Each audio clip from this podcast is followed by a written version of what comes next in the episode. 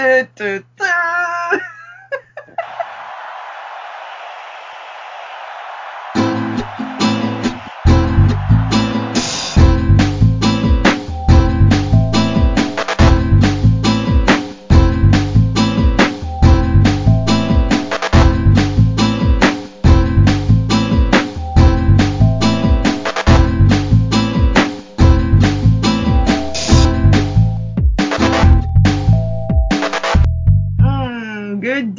good evening, you people. We're recording this in the evening, later than usual, but it's all right. We're here.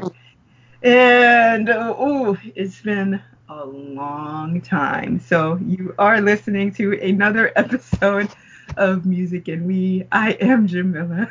And I am Jesse. Wow, it's been a long time. Long time. It's been a long time. Trina said it's been a long time for me, so go slow and take it easy. There you go.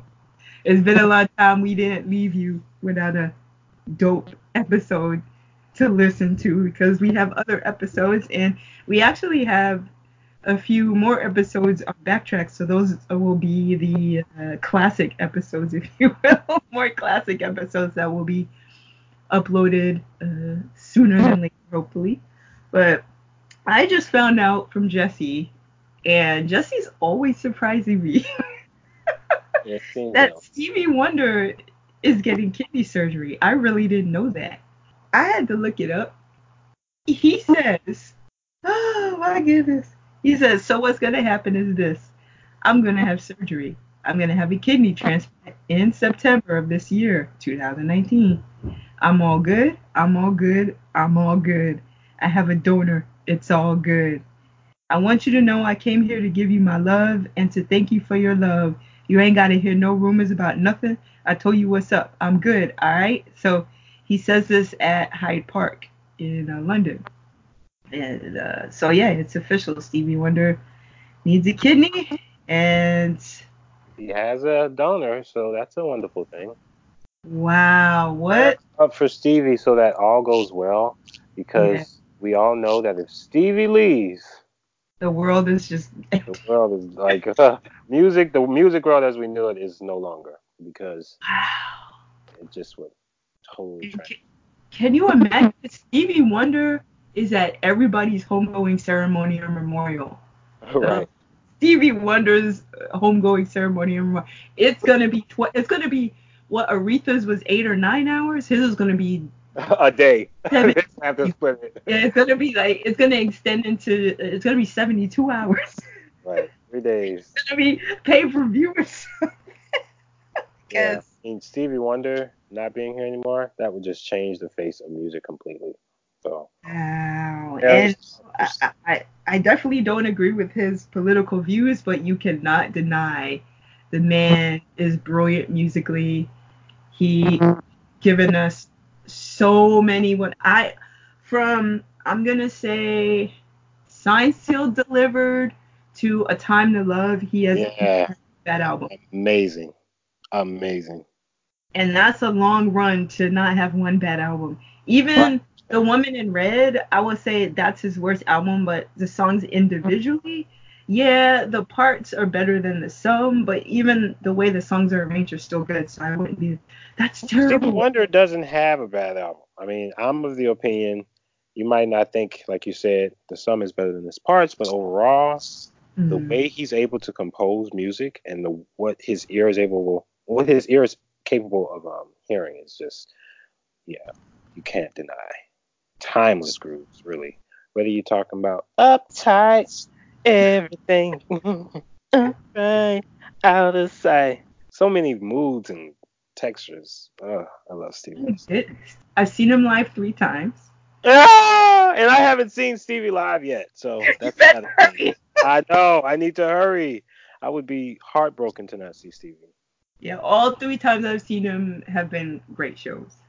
And um, Oh, wow, I'm I- sure when I see Stevie Wonder live, I'm gonna cry because his music is so phenomenal, wonderful, really, truly.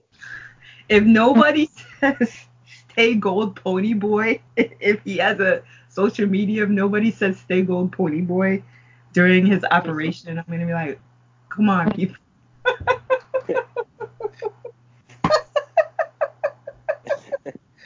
Oh my goodness. And there's been so many people who have passed, I can't even think of them right now in the time that we haven't done a podcast. But Steve, the Stevie Wonder news just kind of bowled me over. So let, we'll just we'll just go there and say, you know, definitely prayers for Stevie, uh, prayers for his kid, his ten kids. He has ten kids. He is currently engaged or married, possibly. I don't know what the status is right now. I know he was getting married. So just prayers for everyone. Mama Lula is smiling upon him, I'm, I'm sure. Uh, wow, you you always know how to give me that news, Jesse. and that came after conversation of just what we were talking about before we did this podcast. I mean, so much has happened that we're really stunned in terms of just the deliveries of the recent news regarding Michael Jackson and just what's going on in the political world and the Prince world. I mean, it's been a long time, um, and we're not going to be able to just catch up on everything, but no, there's absolutely a lot to hit from. So, where where do you want to start? Donald Trump saying he's the second coming of Christ. he said that? Whoa! I did not hear that. Donald Trump said he was a second coming, coming of Christ and the King of Israel. So to me, the world wow. is the world is ending because I, it says. Wait a minute! Now you blew my mind for a second. Hold on. I finally blew your mind, huh? wow! Especially since I have been learning about the Jewish connection, Israel specifically, and America and their relationship and just yeah. what it's doing to Palestine. Like I've been long relationship, yeah. Yeah. So wow. Oh, by shots fired. Okay. And so what what book is that? The book of Timothy? I know you are more of a biblical scholar than I am. Timothy. But it, it just says that people will be lovers of themselves. Basically the description of narcissism right. is in that verse. uh oh. Uh oh. Wait a minute, nah, you blowing my mind for a second. There's a lot of things happening right now in my mind as I think about let's, let's see. I'm gonna go more specific into it. So this was related to what's going on, the relationship in China and everything. And so specifically about Trump, even though yes, he is a narcissist, he quoted a radio host who said Jewish people they liked Trump, they admired him so greatly. It was as if he was the king of Israel. So I think him quoting that is him believing in some on some level that he's as great as he thinks he is. well, it was something I he said recently that I remember just having a huge wow moment. Not that it surprised me, but it did still surprise me because he was speaking about how Representative Ilhan Omar, yeah, he was saying, he said, oh, she just hates Jewish people. And he said, any Jew who doesn't vote for the Republican Party is not even worthy of being called a Jew or something like that. It was just something incredibly ridiculous. Like, you can't be a Jew and be a Democrat. Or, I mean, obviously, all of these terms are just semantics and nothing. But the fact that he went that far to be like this praise and reverence for Jewish ideology to the point where it almost it does completely justify just the killings in Palestine and all of it and the unsettlement.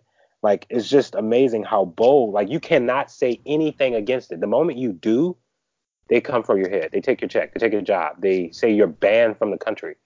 I mean, and how how exactly is that democracy? Because Israel claims to be the only democracy in the quote Middle East, and the U.S. claims to be a democracy. If you take any basic civics class, it's very clear the U.S. is a republic and not a democracy. That's a whole other conversation. When people say Jews, they're talking about Eastern European, aka white people. They're not talking about the Ethiopians who put on Depo-Provera shots to prevent them from having kids. Uh, they're not talking about the Ethiopians that are put on the front line of the military and have a bigger potential potentiality of being shot.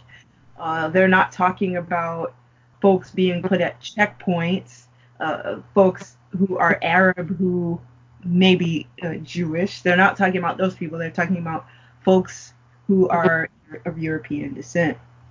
And when they say Jews, because when they say the Jews in Hollywood, I always say, I don't see any Ethiopians at the table making decisions. So what Jews are you talking about? You know what I'm talking about? Uh, no, that's what I'm asking. Be very clear. And we have to understand there's a difference between Zionism, which is a political identity, and Judaism, which is a spiritual practice.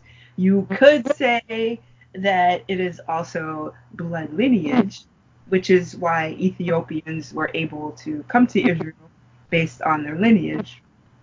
But to say that the Jews in Hollywood, you're talking about um, Ashkenazi Jews, you're not talking about Sephardic, you're not talking about Mizrahi Jews, you're not talking about Beta Israel. Let's just keep that real. And we have to stop generalizing the word Jews because uh, all Jewish people are not monolithic. And I personally, the Jewish people I know, do not support Zionism. So to say that all Jews think alike, and when Donald Trump says, if you're against Israel, you hate Jews, mm-hmm. then that would mean the Jewish people who support Zionism hate themselves. And I remember listening to Alan Colmes when he was more, I guess, liberal. This was many, many years ago, growing up in New York, and before he moved to Fox News. He used to always critique the Israeli government. All these callers came in and said, "You're a bad Jew. You're a bad Jew. How can I?" He says, "What's wrong with actually questioning policy?" And that's pretty much what he was. That would be his response on it. What's wrong with questioning policy? And if you are a democratic state, a critique of government policy is part of democratic practice, so they say. And if U.S. tax dollars are being used to fund Israel, three billion a year, I would think right. under democracy it would be within the right of taxpayers to question what is happening. But no, to say that congresswomen who I don't particularly agree with all their politics, and I know uh, some of them have actually supported funding Israel. So to say because you're questioning a government and, and their policies that they are thereby banned because they support the boycott, divestments, and sanctions movement, mm, now you're teetering towards fascism. And for Donald Trump to also go to shell workers, and you can study the history of Shell and Nigeria, hmm. but hmm. to go to shell workers and talk about how, yes, it was me who got you all these jobs when that was actually starting prior to Trump's term. So it was under Obama you started getting these moves to get people these jobs, even though you already know how I feel about Obama. But let's keep it real. so, let's keep it real. So he's talking about yes, the Trump administration started all of this, and he's mm-hmm. using his appearance to campaign. And so we are merging towards fascism if you are mm-hmm. telling people to mm-hmm. campaign. So you're merging corporation with the political sphere.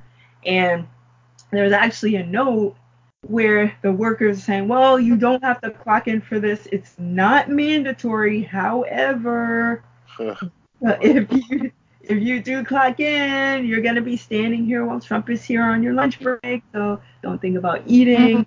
Don't think about uttering anything about injustice. Do not think anything in opposition to what's going on. So how is this democracy? Someone tell me. Democracy is it, not. That makes sense. so maybe uh, we should ask Jake Tapper. He would know. Oh, Jake Tapper. Oh, sure. sure. Anyone from CNN, MSNBC. So.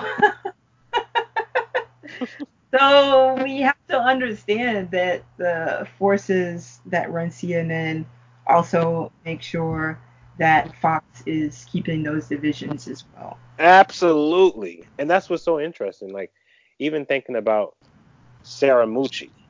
You know, like he's a puppet. All of these guys are puppets. but- Oh, didn't he? Didn't he leave Scaramucci? yeah, he left, and now he's like, oh, Trump is just a bad. He he's so mean. He's such a bad guy. It's like, so you're mad at him for being a bad guy and for his tweets, but you're not mad about the policy. Like th- the policy is never. It's the same with all of the Democrats for the most part on CNN and just the hosts, the anchors. The whole language is just wrong because it's almost like, oh, we need to be angry about how he's such a mean person. He's such a mean person, and oh, no one would ever do this. And the latter, you know, like we said, we already know how we feel about Obama, but it's almost like we forget because Trump is like the bold example of unfiltered jargon. He's not going to really cater to anyone. He doesn't care. He's a narcissist. So his behavior and interaction with the media is just shrugs of shoulders. But the media's response to Trump enables him in such a capacity to be just at a higher level. And it's just the whole thing, just seeing how people react to everything without really understanding the solutions. Like we're not really organizing, and that's the answer. Mm-hmm. You know, I'm always saying, Prince said, you got to organize. Organize. I mean, that's I the way to do say it. that, so I'm with you. I know. I know it. So let's just see where this is going. I mean, 2020 is upon us. And, you know, I'm one to believe in numbers. I do think numbers signify and reflect coming of ages, so to speak. You know, we're really at a time where most of what's been happening for the last 10 years has happened at such a fast rate with social media. And it's happening a way we couldn't even predict in terms of the technological evolution and how we interact with each other, how we're able to communicate ideas, and what those ideas do to just corporations, how they respond to it, and how we're just looped in this this cycle now of projection and you know it helps that you're not on social media and a good friend of mine just stopped being on social media as well and you know last year i took my famous month away from it and i think i might do that again mm-hmm. just because every time the more I'm consumed in that, the more we're just reacting. We're not really plotting. It's just like, oh, how sad. And then it's something else happens in consciousness and we forget about it. And I think there's just something to be said about using your time in spaces that bring joy.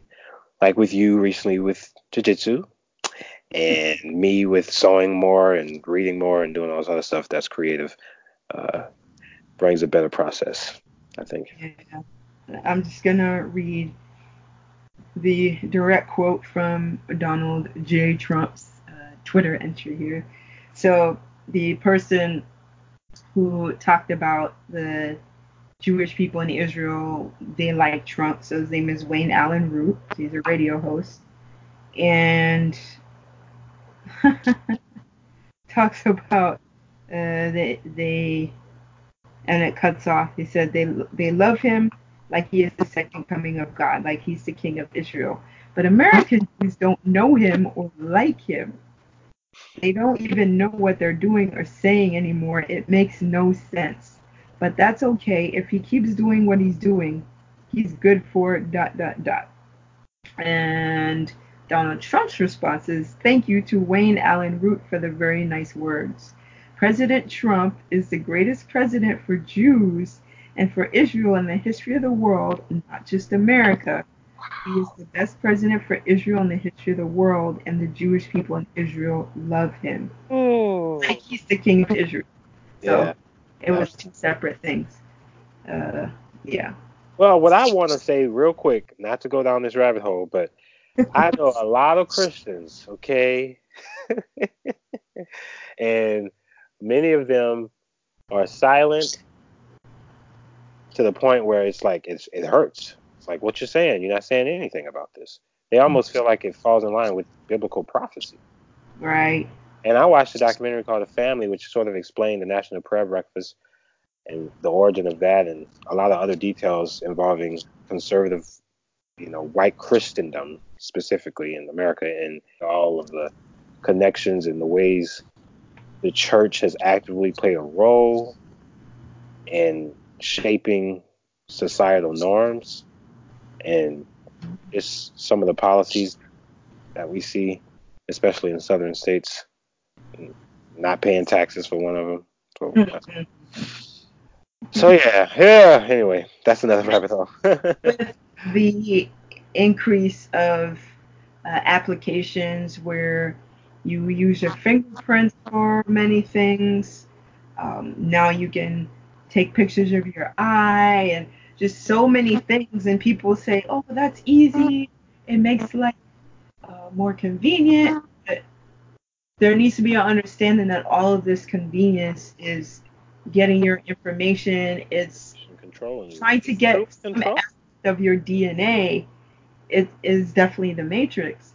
So we have to be careful about what we put our names on, what we put our fingerprints on, what we take pictures of, um, because that was the whole thing with Facebook as well, because they had a connection or a collaboration with the one Israeli company uh, about um, the facial recognition. So I mean, all of these things were, oh, you can just press a button and your whole bank account comes up.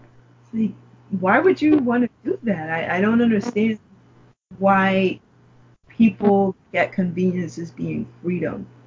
And in to me, case like this, convenience is a trap because now all of your information is at the drop of a hat, but now it's being data mined, it's being watched over It's bad enough.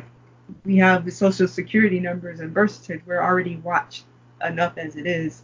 But now people want to have these fingerprints on their phones and they want uh, smartphones called smartphones or Androids for coincidence. it's, it's, Android means part machine, part human. And look what's happening. People are never uh-huh. taking their eyes off these devices. They're crossing the street, eyes glued, head down to these devices. People are not paying attention to the world around them anymore.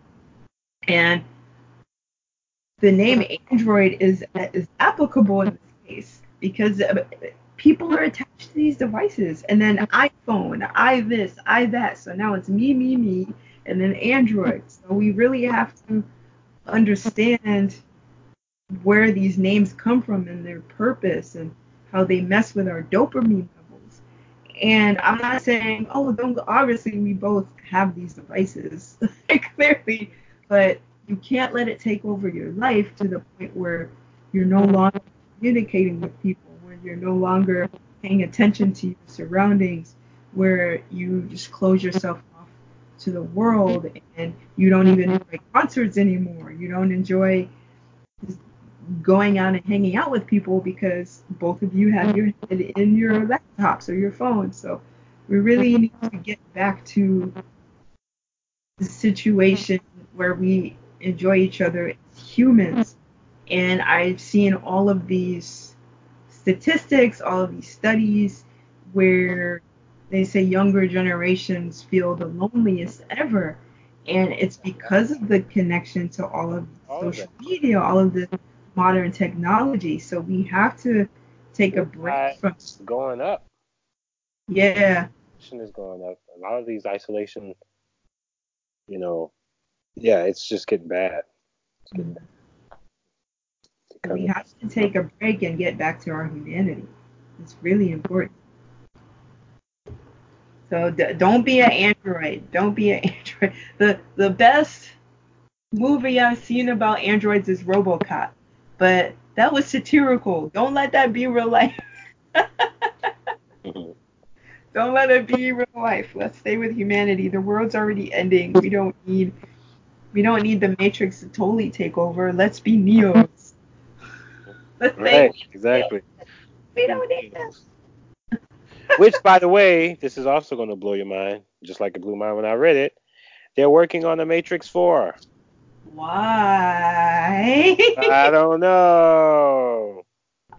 But Keanu Reeves and Trinity, I say Trinity because I don't remember her real name.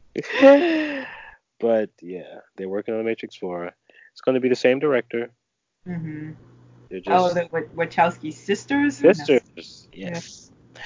So I'm curious to see how this will be. I'm not going to just dog it because now they did mess up the Revolutions. I ain't gonna lie on that. They should have never did the third one. I mean, I I'm only seeing the first one, so I don't even know.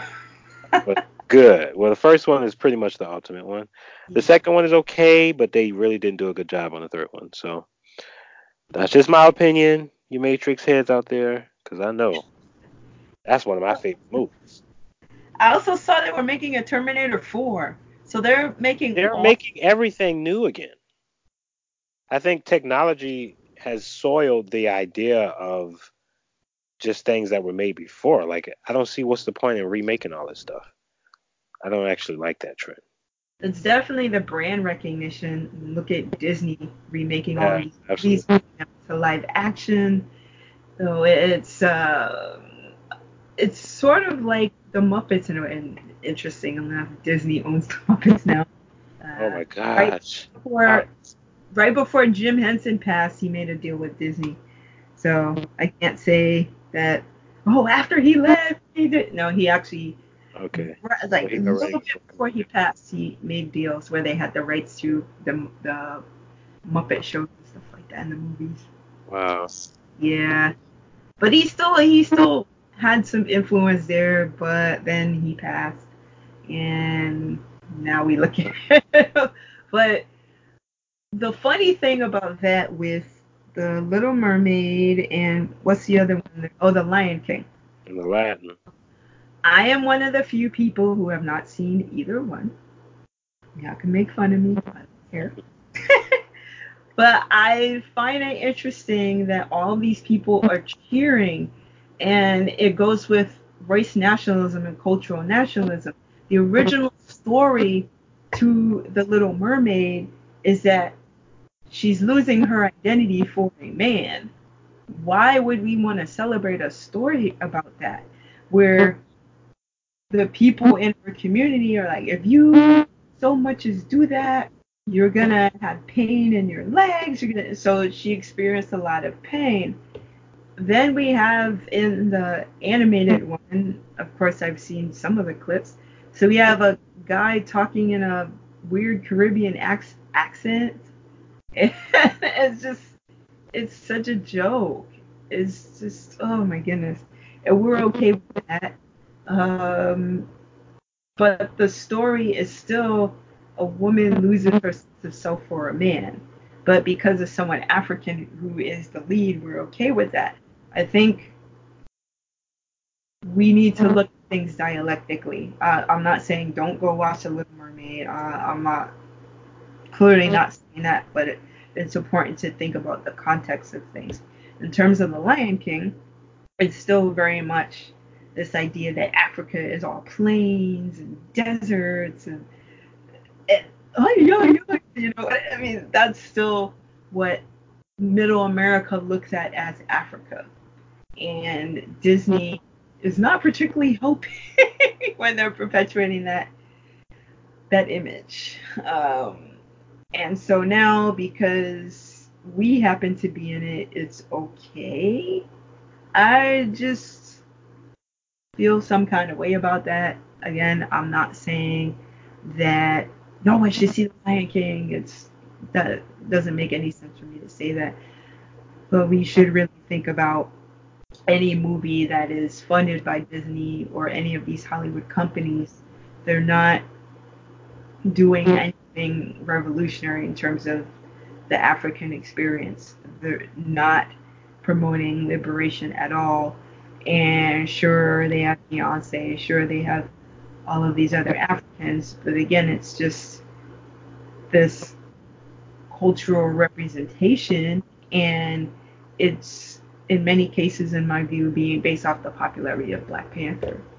So it's it's not as if they're going, yay, we want to support uh, they the black vest in France who are fighting for the liberation. I know people are talking about the yellow vest against this austerity, but there are black vests in France fighting uh, for fair workers treatment, etc. So we need to look at all of that. Disney doesn't care about that. Disney doesn't care that the Oppenheimers still own the diamond industry. So I, it is possible to think about different subjects at one time. That's fine, but don't think just because we're up in this piece mm. and the illusion of this table is there that it's really about liberation. Even mm. with Beyonce, I know there's Beyonce fans out there. It's too bad I have to reiterate this. I'm not saying Beyonce's horrible. Don't listen to Beyonce. It's important to understand the context around her as well. We didn't see any of this from Beyonce until Black Panther, the popularity of Black Panther, or even BLM. I think it's important to ask of these artists, not saying, oh, you know, they have this platform and we should totally look to them for everything.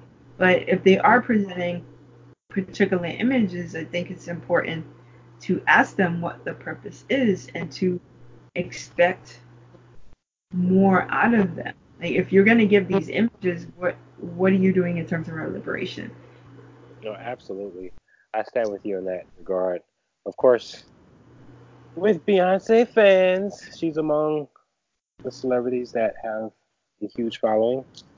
And so, of course, there's a lot of justification that people might offer her. But yeah, this thing is is way more layered than a lot of people want to stay. I like to stay at the surface, but you got to go far more deeper.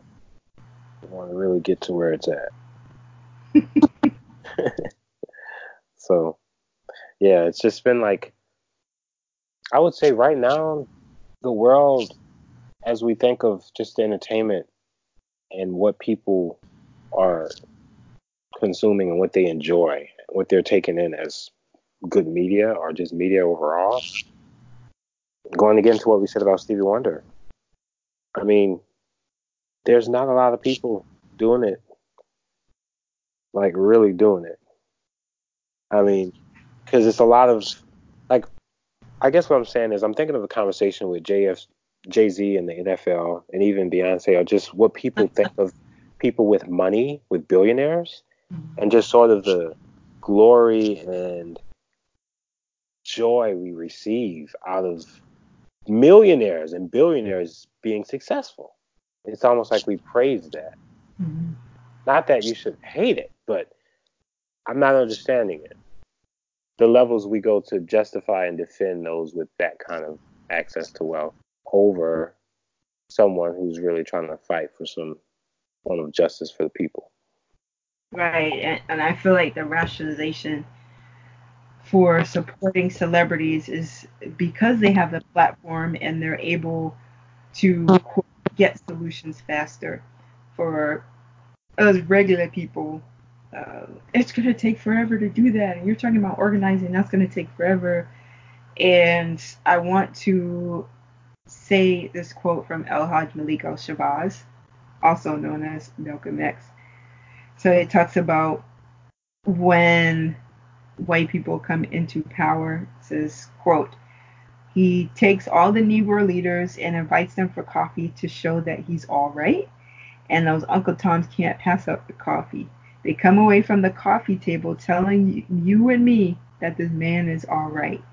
He also says, comedians, comments, trumpet players, baseball players. Show me in the white community where a comedian is a white leader. Show me in the white community where a singer is a white leader or a dancer or a trumpet player is a white leader. These aren't leaders. These are puppets and clowns that have been set up over the black community by the white community and have been made celebrities and usually they say exactly what they know the white man wants to hear. And this is, in my view, what we're seeing with uh, Jay Z, Sean Carter, the NFL situation, and Beyonce. Because for me to look at Beyonce as as doing anything revolutionary, she has to commit class suicide. So yes, it's kind of bells and whistles at this point. Yes, she's doing a lot of the cultural stuff, but it's still within the confines of quote unquote white acceptance. People are still dancing to her music. people, again, ra- outright racist may be like, we're gonna protest Beyonce, and the cops say, oh, when she performs, we're not gonna do it. But ultimately, those people do not have systemic power. The people who are signing her checks, that's a different story. When Beyonce talks about brown skinned women and she has uh, darker hued women in her video and she mentions some sisters who are darker hued in her music, well, ultimately she's still up front. There's still a hierarchy there. She still has the long blondish hair and she's lighter than the sisters behind her.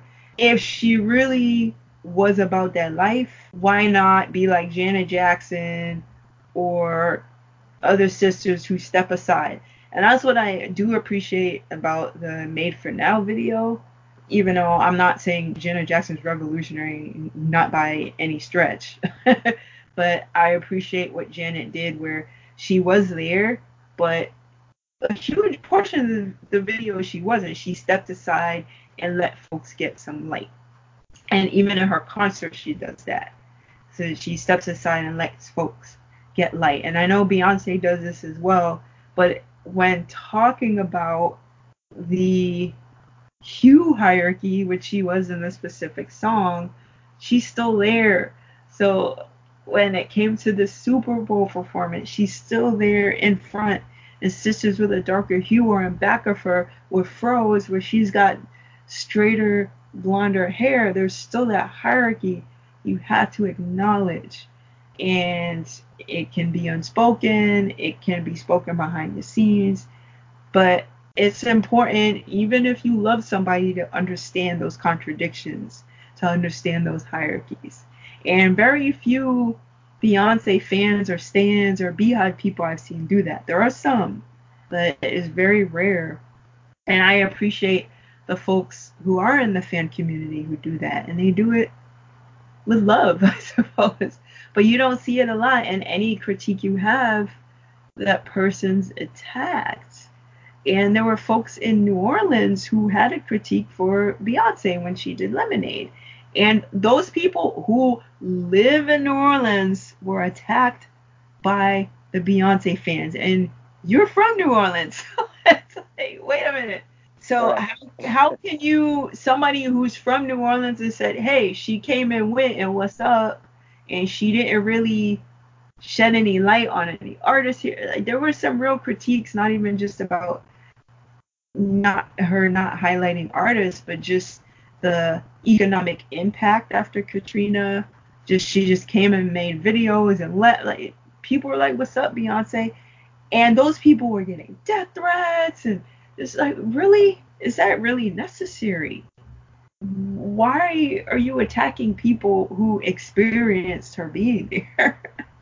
it doesn't make sense. Right. We, we give these people way too much power and we don't involve ourselves in our liberation. We depend on these people to do it for us. We depend on these movies to do it for us. We depend on popular culture to do it for us, as opposed to using popular culture as an example. And the best popular culture, if you will, uh, the one that speaks to particular issues, or I should say art in general, the best art is going to critique society. It's going to critique the status quo. It's going to critique the systems of oppression. But you see that increasingly less, where it's promoting these ideas of oppression. It's promoting the ideas that these executives sit at the table and tell you to put out there in the public scheme because it's making them money. Oh, if you make a song about African liberation is not going to make us money. You're not going to be on the radio. You're not going to be number one. So let's just make this other song about killing people. Well, you know, I mean, I know you don't mean it, but you know, it, it we'll all make money together. So it's important to question your faves. There's nothing wrong with that. And, and that's what we aim to do with this podcast. That's right. Questioning you know, I'm a huge Michael Jackson and Prince listener. You know, I enjoy their music. I I see you. You see me? You saw how I did that. I did. but I do. I listen to them very often, and I enjoy their music. I enjoy the stories and the production, and just kind of the the measure of energy I get from it, which is tremendous. Mm-hmm. Um, but over time, you know, this I wanted to talk about this briefly. I mean, it's just something thinking, looking back at just some of the recent updates with the Michael Jackson documentary or oh. mockumentary, whatever you want to call it. Movie. movie. Um, it was like that totally brought a lot of change within the online community. So when you think of, you know, every celebrity has like a fan community online. You know, there's the Rihanna people, the Navy, and then there's the BeyHive for Beyonce, and the Prince Army, and there's the MJ Moonwalkers, whatever they want to call themselves. Is it really called Prince Army? Well, I'm just they're oh, they're oh, okay. you know they're probably other names for them, Rainbow Children, whatever you want, Purple People, whatever. You know, just saying there's like a name for them, yeah. and they're the reflection of what the fan base think. You know, usually they're a bit exaggerated in terms of how they defend the artist. Not all the time. I think there are differences, and some would argue, you know, against to what I'm saying. Some would say that the Michael community is a bit more non-negotiable than say the Prince community, and then some would say the Prince community is a bit more nonchalant, but they're a bit serious, and they can be. There are arguments people use all the time right. to just justify or condemn or praise each artist. So when we talk about an artist in their personal lives, the things that they did outside of the music, you know, the makeup of what their daily lives look like, and we think of the accusations, and we think of the perceptions and how the artist responded to those things. Like Michael Jackson, at the height of his fame, which was pretty much his whole life. I would well, firstly, do you think Michael throughout his life, where would you say was his most prominent in like in terms of how much people talked about him, how the culture re, you know reacted to him? What year would you say? Would you say would be in the 90s, 80s, and did it dwindle into what capacity?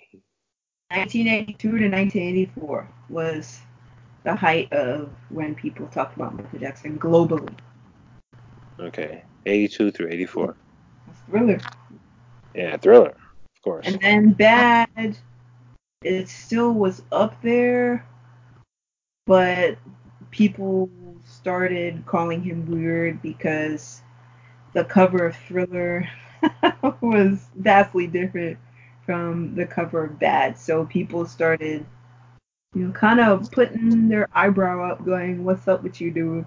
So I would say Thriller was the height of conversation around Michael Jackson talking about his power as a performer, talking about his vocals, talking about cultural influence, talking about all of those things in combination. And after Bad was when you really had a concentration of the fan base. I think with Remember the Time, people go, oh, Michael's back. People, you know, they were like, Bad, I don't know, like, what's he doing? And then he did Remember the Time. I can't let her get away. People are like, okay, New Jack Knight, we see you. so particular sections of different communities that talked about Michael, but it wasn't global like thriller. Okay. So there were segments, but not as global as thriller. So anyway, when it came to be when the whole, you know, the allegations, the trial, all of that. Let's just go to 2009 or 2005 rather. Let's just skip for a couple of years and go to 2005 and look at what happened when the trial was finished and Michael was declared innocent. Mm-hmm. That was a wake up call to such a capacity that he wasn't really even in America. You know, he was traveling the world, he was doing his thing, he was around his children instead of any other children. Mm-hmm. But at that point, still what people perceived about him seemed to be sort of like ah he kind of weird. he still they he was still the subject of jokes. You yeah. know, he was still ridiculed. So when you look at his passing, and then what happened is the industry changed their mind, and everybody was like, "Oh, he was amazing," and oh, some, you know, it was almost like when he passed away, people forgot all of the things they said, which happens often. Revisionism, death and revisionism, it happens.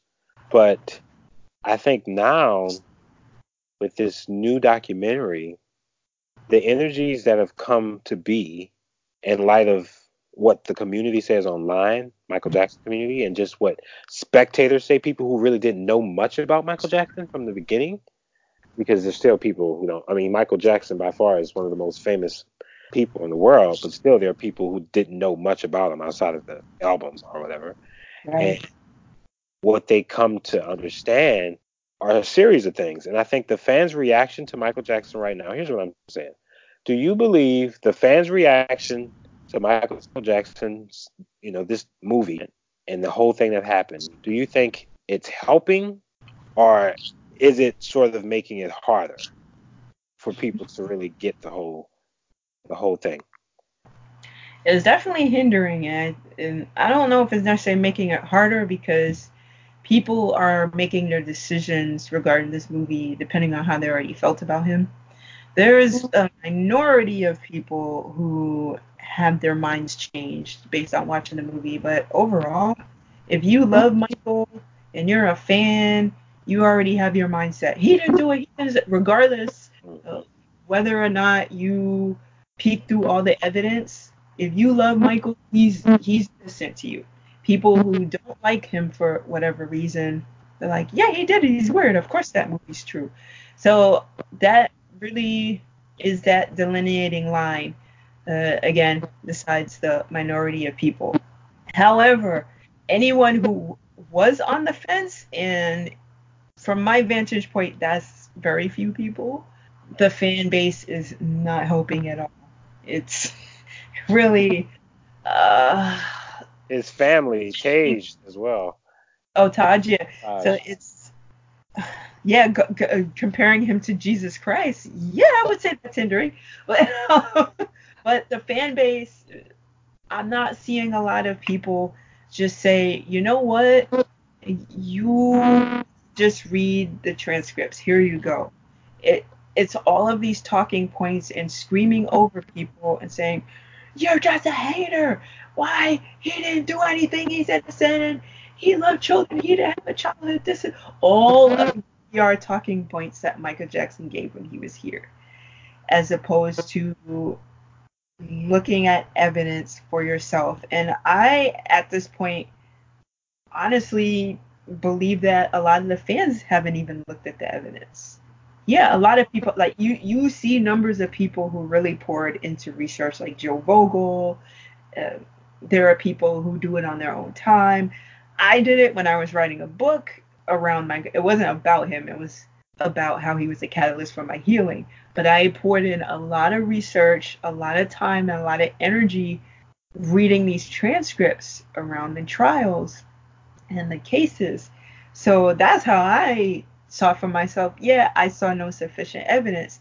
But there's a new wave of michael jackson fans who may not have poured through that evidence and based on how they feel about him have declared his innocence. And i do think that's hindering because pedophilia is a serious thing to not take lightly.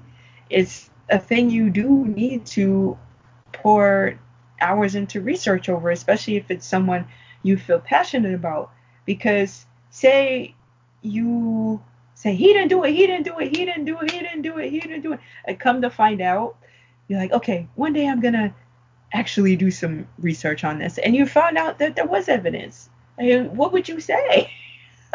you have to do your homework first and not make declarative statements on someone's innocence until you have some evidence pertaining to that. And again, there are people who have poured into research. I think the older fans have for sure, because a lot of those fans were there during the trial. They were physically there in Santa Barbara. They were there with their signs. Those people are dedicated to this day, but they were throughout the trial, 1993, all of the cases, all of the news stories, they kept up on it. But you can tell who has not, and they just say, "Well, emotionally, I'm connected to Michael Jackson." I no, I didn't read any kind of evidence, but I know. It's no, that's damaging, and it's again putting your faith in someone you don't even physically know and who's not even here.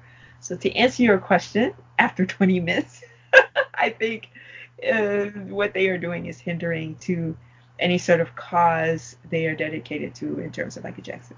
Yeah, and I think what I've seen recently online, whenever Michael Jackson shows up on my timeline on Twitter, it's always the same sort of reaction or the same sort of statement, which is that, oh, Michael was so innocent. How could anyone do this? Michael, oh, look at what he did for the world. Look at him. We don't deserve him. We truly don't deserve him. And it's like that has become a pest. I can honestly say that annoys me because it's sort of like why are you going out of your way to talk about how perfect you presume him to be?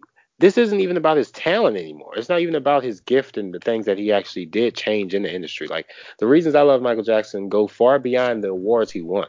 But if you talk to a modern fan, it's like they always want to just go down your throat how successful he was and how big he was and how beyond he was, which truly he was. He was. He was truly beyond. He was truly big. He was truly all of these things. But if that's the only thing you can mention whenever you talk about Michael Jackson, if that's the only point, that's the only angle you can come at it from, at some point it feels like you don't really care about what happened to him or just the story of his life. Because when you look at Michael's life from a historic point of view, I mean, just like you said about doing your history, when I had to read up about Michael Jackson, and he was my first sort of case study into like human beings outside of like historical figures of you know from civil rights and stuff. I never really knew much about entertainers. Michael Jackson, I read about him and I was like, wow, just the the amount of trauma he endured and just his reaction to that trauma and just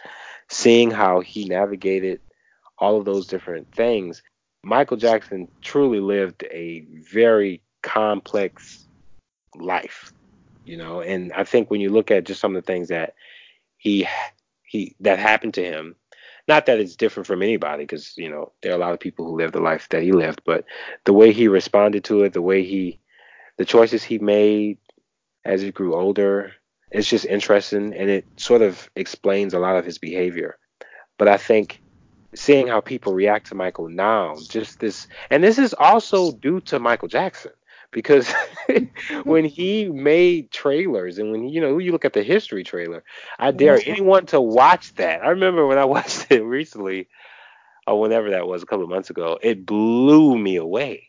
I was like, this is amazing. Not amazing because it was simply amazing, but it was like he literally made this in dedication to himself. This is to him. And this is how people are going to look. When people look at that now, they're going to think, wow, he really thought he was the king. He was the, he was. He really thought, he really thought, he really thought, he really thought he was the, the king. Oh, no, no. yeah. Uh, yeah, having a ginormous statue of yourself in the Thames River, that's that can be seen as a bit narcissistic, sure. Sure. I mean, I can look at that a different a host of different ways, but I just think the way Michael looked at himself over time, the way he just the pictures, just the portraits, just the the the whole aspect of royalty. Right. You know, how he perceived himself, what he wanted to say, and just how the fans have taken all of those. They've taken all of those things and they've made Michael Noun into this edifice that can't be touched for the most part. Mm-hmm. Like you can't really come at him because he was innocent. He was innocent. he was innocent. you know, it's like no valid criticism is even able to stand because it's like, no, you can't really say that because you know he. it's like, at what point do we say Michael was crazy sometimes. Like he, that dude, literally made his objectives known, and he, you know, he he wasn't necessarily as mysterious as people like to make him. He was very private. He didn't really speak about his ideas and his opinions. I mean, indirectly he would, but he didn't necessarily go out of his way to tell you. We didn't. We really don't know anything about him outside of the things that were captured, which were few in between. But from what we can still see from what is captured, we had a moment. Me and Jamilah laughed. Well, I was the main one laughing. She was the one just saying all of this stuff. Talk about how Michael Jackson. There's a clip going around of Michael Jackson in the car. Uh.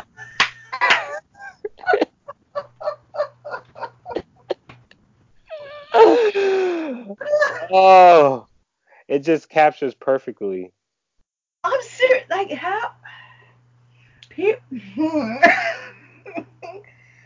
he get ready to beat dude ass, and people are like, no, he wasn't.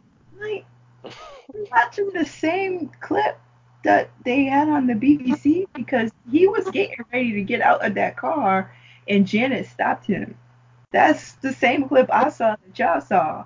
So I I don't know why people continue to fantasize him, which is exactly what's happening.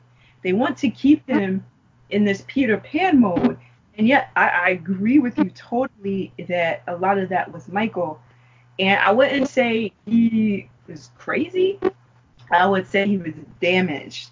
And so And many I, of think, I should say I don't say crazy in the sense that he he totally had a lot of things he didn't recover from, and then sometimes his behavior because it was erratic, it seemed crazy, and it seemed you know like he was just like you can take the baby incident thing, or you can look at just his sometimes he would just make these spontaneous decisions and it would it would look sort of out there.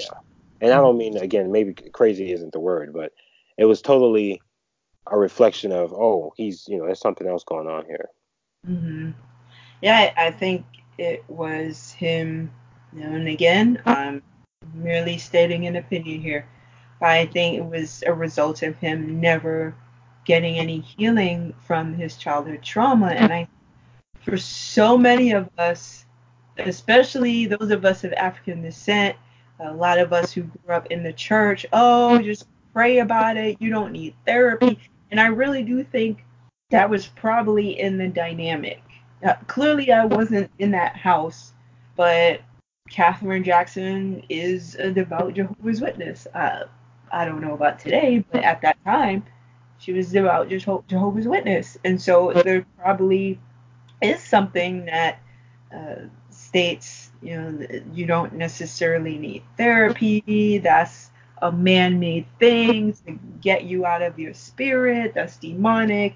I know there are some yeah beliefs that do state that. So her belief might have been that, and it might have caught on to him. And also, if he were to get therapy, that would mean some of that family dynamic would come out. And given that the Jacksons were secretive up to a, a level, that's obviously going to come out. But when Michael talked about the abuse, and then eventually Janet talked about it, and she talked about it in her music. and, uh, other family members had to, and then they pulled back and denied it. But it's clear. You look at the dynamic with Joe Jackson when he was interviewed by Louis Theroux. Let's not even get into that guy. but you know, he he said he beat them all the way to the bank. What kind of loving parent would say that? I know Joe Jackson is not here, but he has lots of evidence to talk about his narcissistic parenting. So we can address that. But what kind of parent would say that? What kind of parent would say, don't call me dad, don't call me father, call me Joe? What kind of parent would beat your child for taking the wrong dance steps? What kind of parent would say you're ugly, you that's your mother's nose, not mine? Um, and you know, I grew up like that, and I had a lot of healing to do, and so I'm also speaking from my own experience, and this is one of the reasons I did connect with Michael through our similar childhoods. I wasn't necessarily beaten consistently by parents, but by my sister. So a lot of stuff that Joe Jackson did to his kids, my sister did to me, and on the emotional end, my parents did. So I got it on all ends, and I understand where it's coming from. The difference is, I made that choice to say I need to do healing because I can't stay in this framework and live the rest of my life feeling some kind of hatred for people or guilt that it was my fault or something like that. And you see with Michael and Latoya, I feel they had a lot of arrested development because they never got the healing they really did need. And I think Janet, she seemed to have gotten a lot of the healing and she I feel like she's come out of a lot of the trauma that she experienced yeah, with Michael hanging uh, his child over the balcony, his need to please people, his need to get major validation. The King of Pop thing is major validation.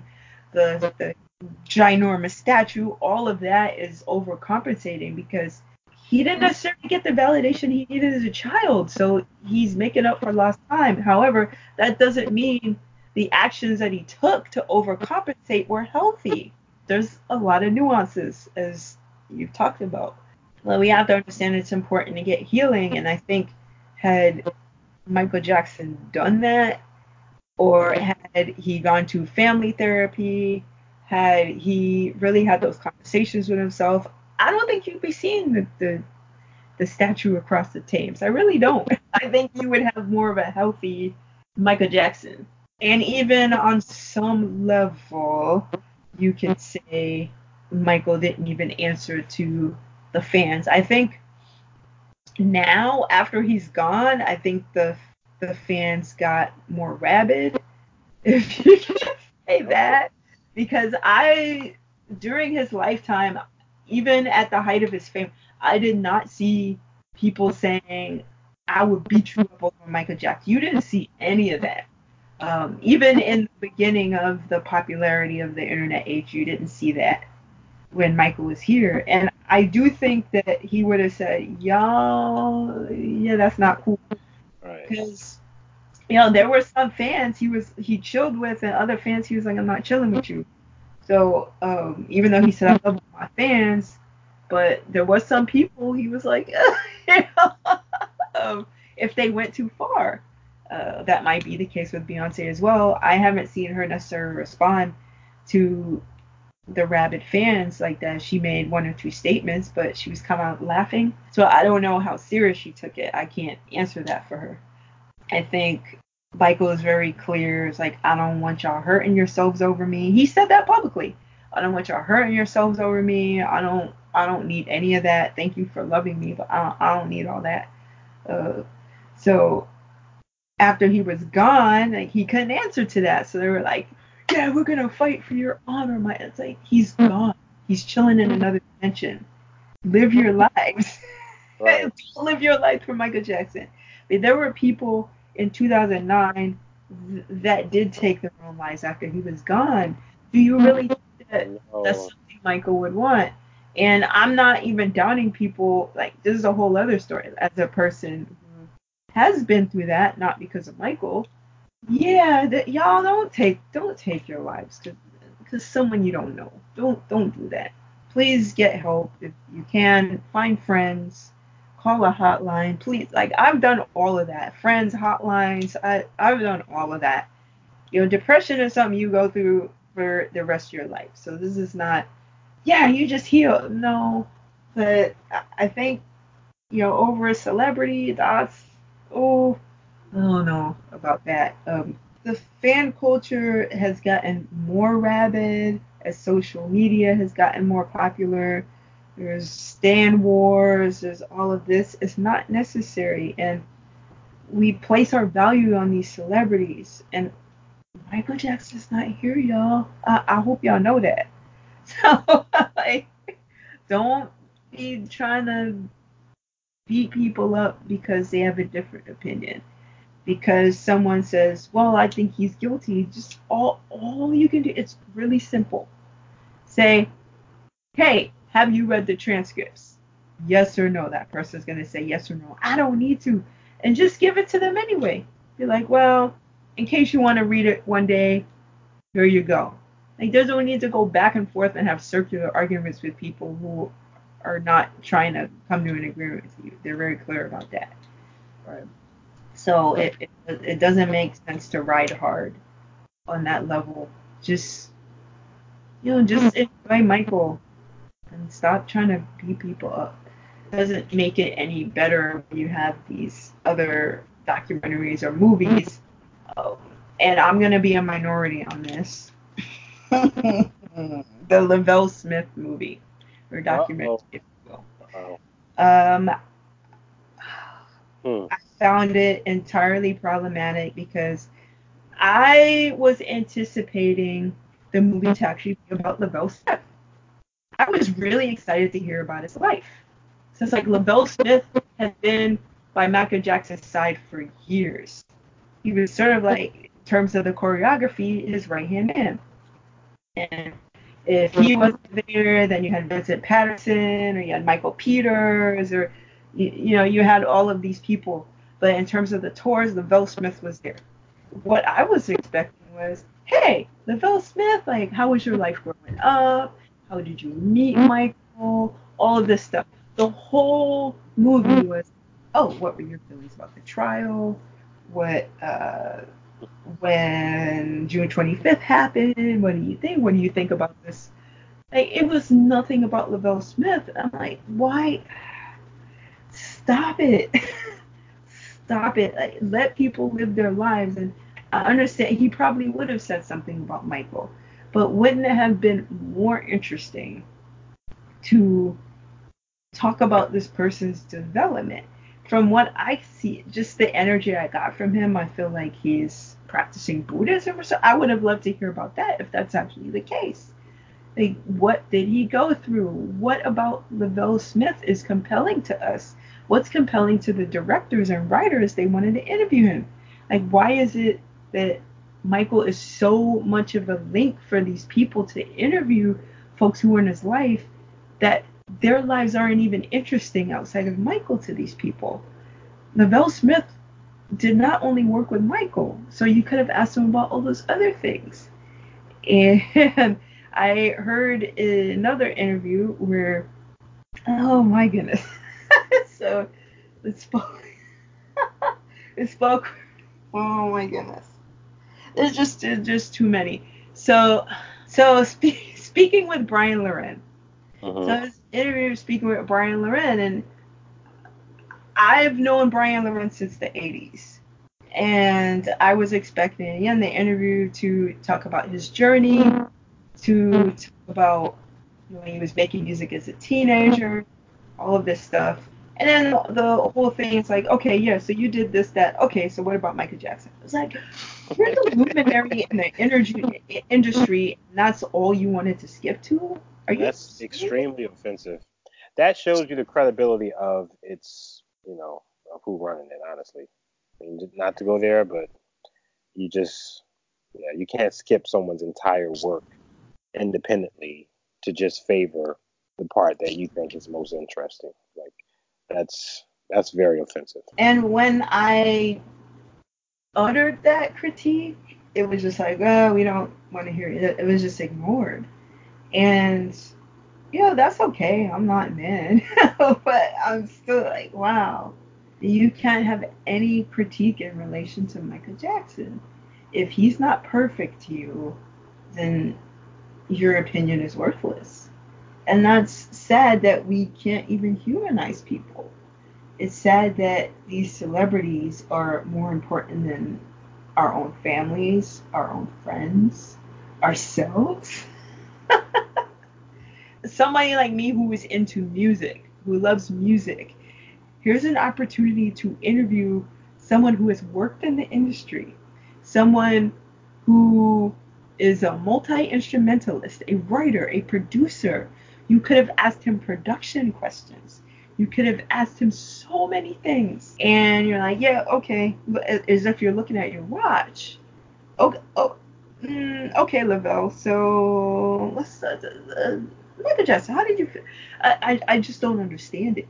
And as a person who's done radio for 11 years, it frustrates me to no end that you don't capture the essence of that person, that you're focused on one subject. And it gets boring after a while. And so I, I do appreciate this podcast we're doing because not only does it talk about Michael and Prince, but we do stretch other issues. And I think they're connected in one way or another. But to have a podcast just about Michael Jackson's music and not talk about the socio political impact of that music, to not talk about the context of the music, to not talk about the state he may have been in. And I'm talking about state given like emotional, medical, whatever, as well as he may have been in Arkansas, you know, like, but to not look at, address, and understand and study all of those contexts, it's going to be a, a very limited podcast. And it may be good for a while, but if all you're saying is what are what are our favorite songs from Michael Jackson, he has ultimately a very limited catalog because he has 11 albums or 11 records, I should say, in, including EPs and remix albums and things like that. Um, if you're doing a show about Prince's music, yeah, okay, yeah, it's gonna be unlimited. But to, to focus a podcast only on Michael's music when he's had 11 officially released pieces of vinyl, I have them all on vinyl, or CD or cassette or whatever you have, you can talk about unreleased tracks, demos, you can, but there's only so much you're going to go with that. And I think for me as a listener, it's compelling to listen in regards to the nuances and the context regarding that music. And I feel like a lot more podcasts are doing that, and I think it's a really good thing that uh, podcasts are growing. Because there's there's a lot of podcasts that started out with music and saying my favorite songs, and they're just doing it for fun. But understanding the work of content creators are going, okay, how can I diversify my content? While I still love this person? I know it's limiting just talking about music, so how can I talk about, you know, perhaps this is my favorite song and the history behind that and, you know, who worked on it. So you're seeing a lot more podcasts like that, and that makes me happy. And even somebody like Nightchild Ethereal, so who will go through the singles of Prince. And, you know, and they're really quick videos and say, hey, here's where it charted. Little factoids, I think that's really good. And the context of the song, perhaps. But if you're just gonna say this is my favorite song and here, you know, and here's it has a good no, and and less and less content creators are doing that. So yeah. even and and I think with Michael not being here, you don't have a lot to go on. so so diversifying your content i think is the best thing for people to do if you're going to continue uh, doing podcasts or blogs or any type of creative endeavor about michael prince again he's going to have hundreds of years of music so there's always going to be something to explore yeah just you saying that kind of really surprised me in some way but it's the truth i mean the way prince really kept his legacy alive is his music like he got mm-hmm. so much music where you'll never be able to listen to it all. Truly. like a lot of stuff. But I mean, yeah, I would just say the MJ community and just online overall, the only thing I could offer as, I guess, an expectation or hope would be for us to just realize we can love people, call out their mistakes or marks of whatever and just get past it. Like it doesn't mean it's the detriment of that artist because they made a decision that wasn't wise or because they said something or believed something that, you know, didn't reflect in the best light. Ultimately, we all have to grow, but just this exceptionalism of how we perceive these people is um that needs to go check. That needs we need to check that. That's why we're checking it because there's no need to act like Everything is a gravy train with biscuit wheels. well, I want to ask you because I think this goes along with all this. The notion of cancel culture. People do think it's this new phenomenon, and it's really not. With Michael Jackson in particular, I haven't seen it so much with Prince, or at all really. But people like Oprah saying cancel Michael Jackson, or Ellen DeGenerate, or uh, just so many people saying, I saw that movie, we need to cancel Michael, we need to ban his music. One question I have is, and then I'll talk a little bit more about the cancel thing. But if there was a huge case in 1993 and it was huge, very huge, why did none of these people who were around, they were old enough to be around in 1993, you didn't hear a lot of that. And granted, some of them weren't in media, but the only people you really heard say cancel Michael Jackson were people who already didn't like him. You know, you, you did have some radio stations questioning, but it wasn't an outright cancel of his music. Some were like, oh, I don't know. But you didn't see the amount of people promoting canceling Michael Jackson, unless it was, again, a community of people who already weren't into him. And now because this movie somehow it takes the word of two people who gave sworn testimony and said he didn't do anything. And they didn't even particularly give sufficient evidence in said movie. But suddenly people go cancel Michael Jackson.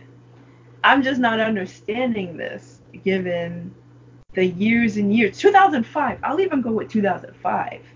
The one person I will say has been fairly consistent about Michael Jackson is Oprah.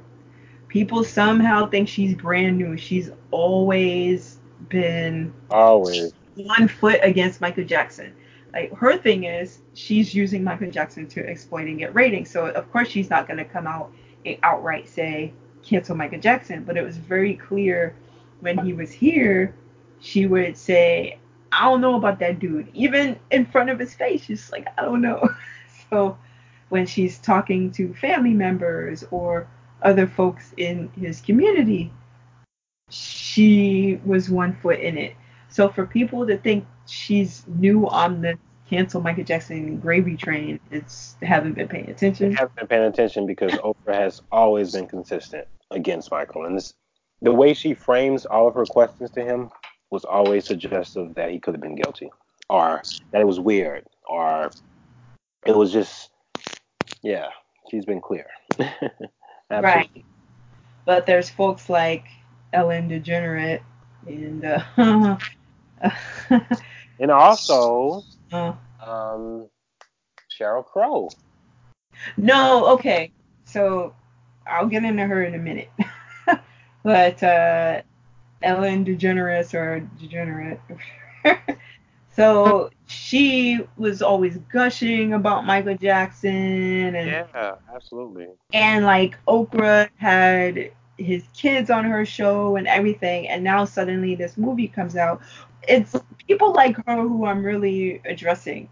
So it, it's sort of these fair weather fans, if you will. And I'm not saying that you have to be so dedicated and not critique Michael uh, based on the conversation we just had.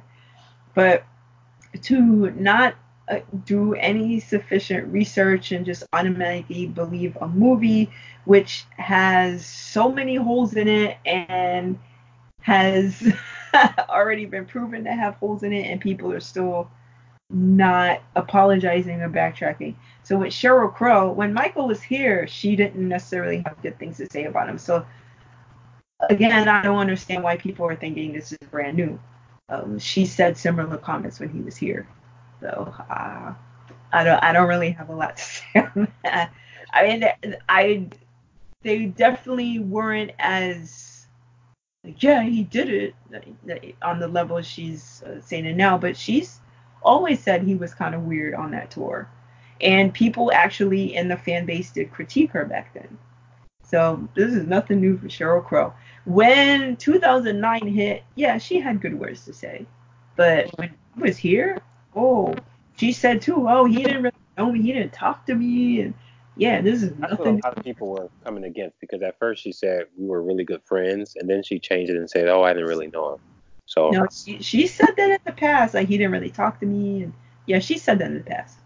yeah, I mean Sheryl Crow is a non-factor. I mean, I think the reality is people right now need to just accept, like you said, Michael is in another dimension. It's been ten years, truly, and it's amazing it's been that long because I remember it so well.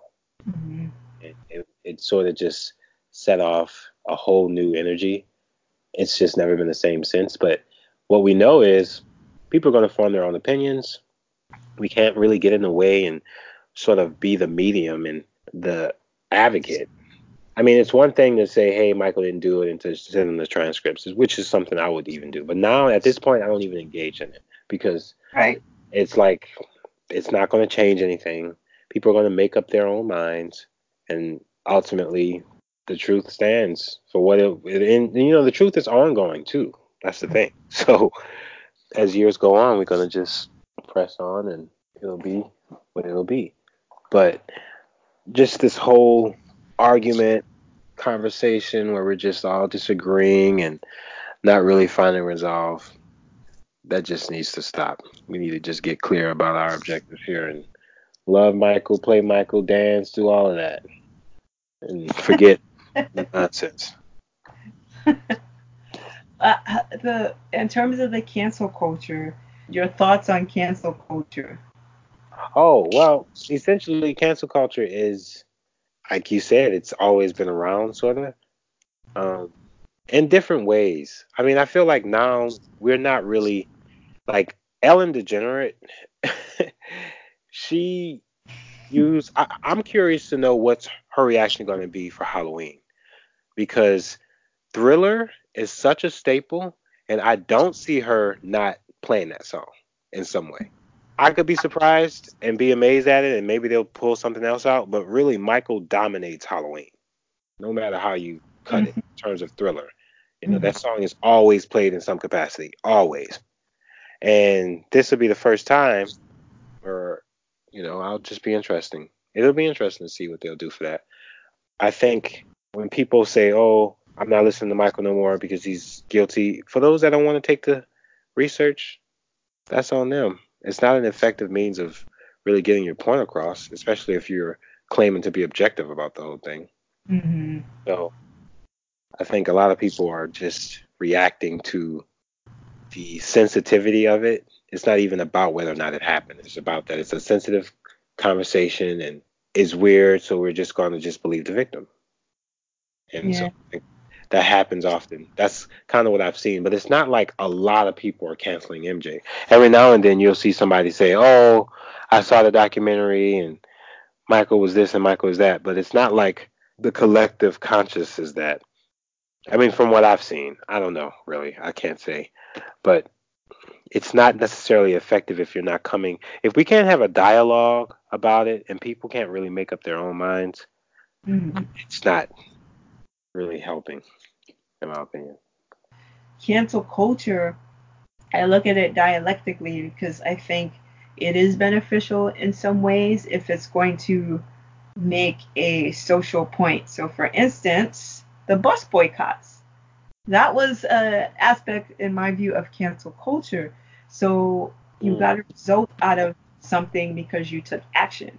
Africans were not allowed to be anywhere they wanted on the bus. It was the back of the bus. And I always think about, uh, and I was hanging out with somebody, and he mentions uh, Ella Fitzgerald, like her.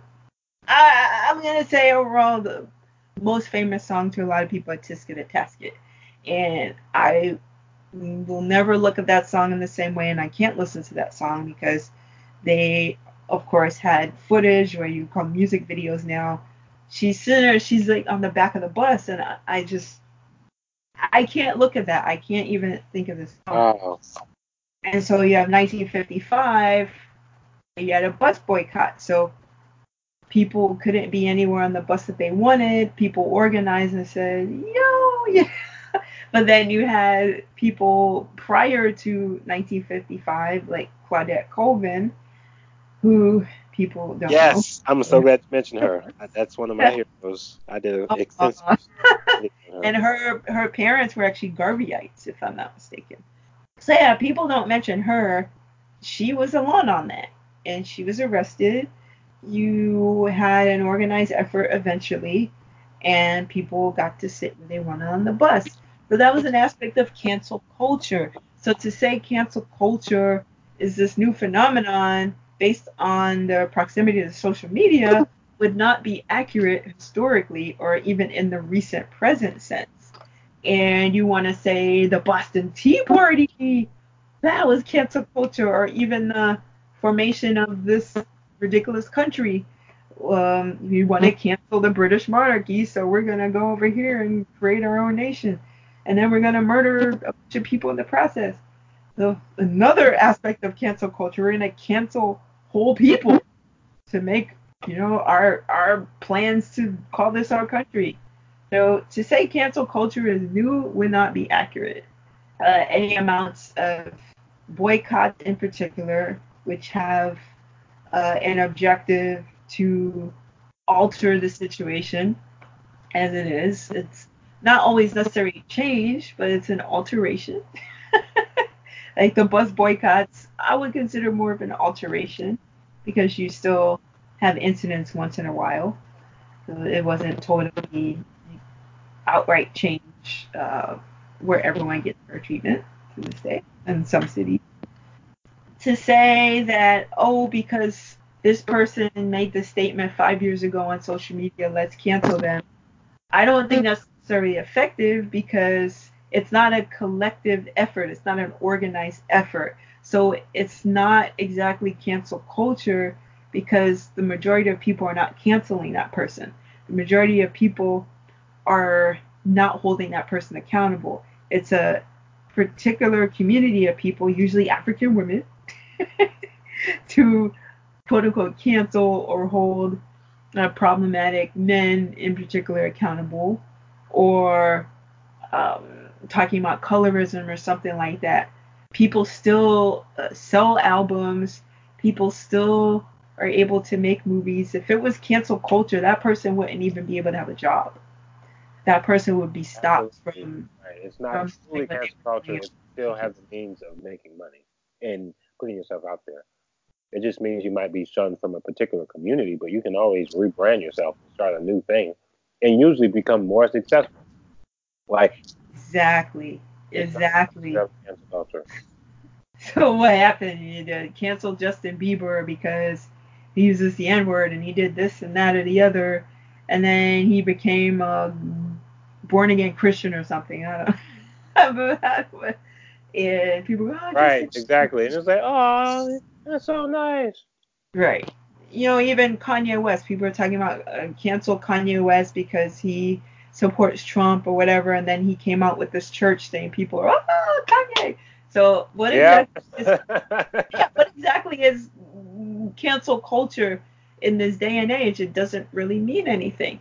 How valid can you say cancel culture? I, I, I don't know how valid it is. I don't know how effective it is to say you're canceling somebody um, because it's so temporary. It's not making outright systemic change. So what exactly does that? I don't. I, I'm I'm asking y'all, folks who are listening, what exactly does it mean?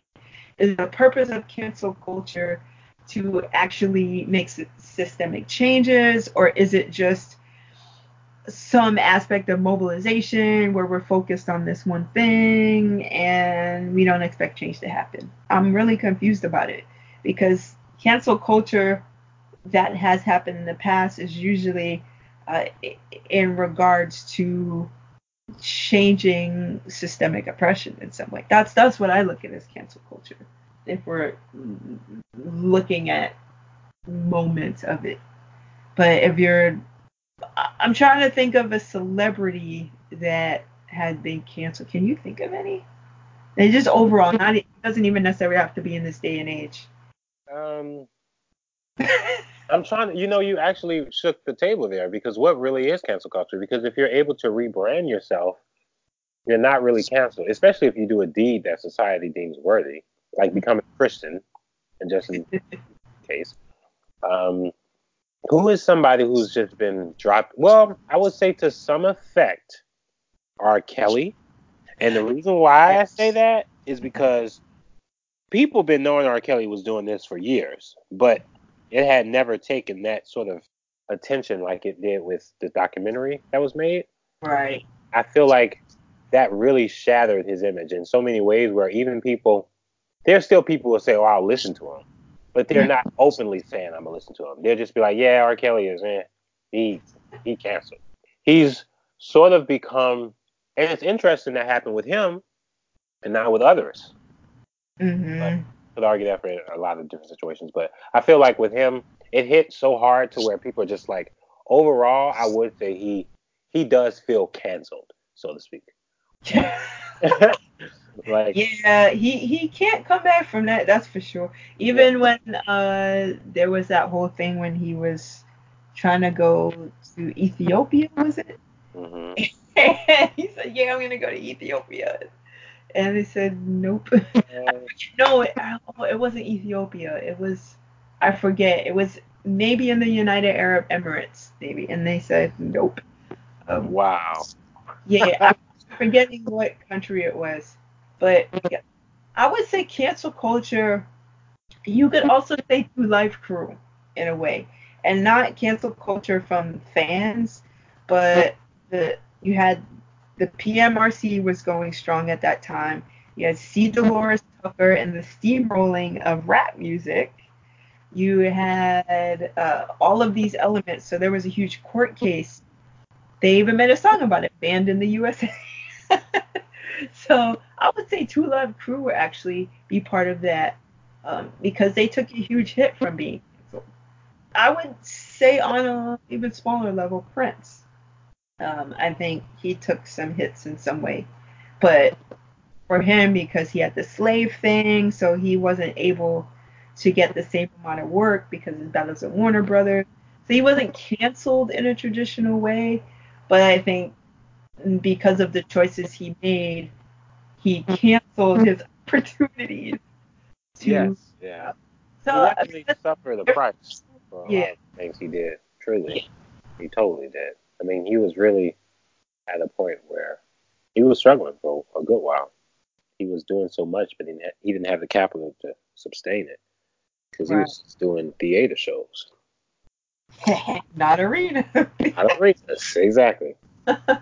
and on top of that, he wasn't doing his songs. He was doing songs underneath his name, you know, the symbol. right, A lot of people wanted to hear the hits, and he's like, I ain't doing that no more. so, I mean, he was so, I, and I appreciate that's one of the biggest reasons I, you know, I just admire his life is that he took these extreme stances and he didn't waver on them, and they were so consistent. You know, we talked earlier about him and his belief in God. Like, God was just so important to him that it didn't matter.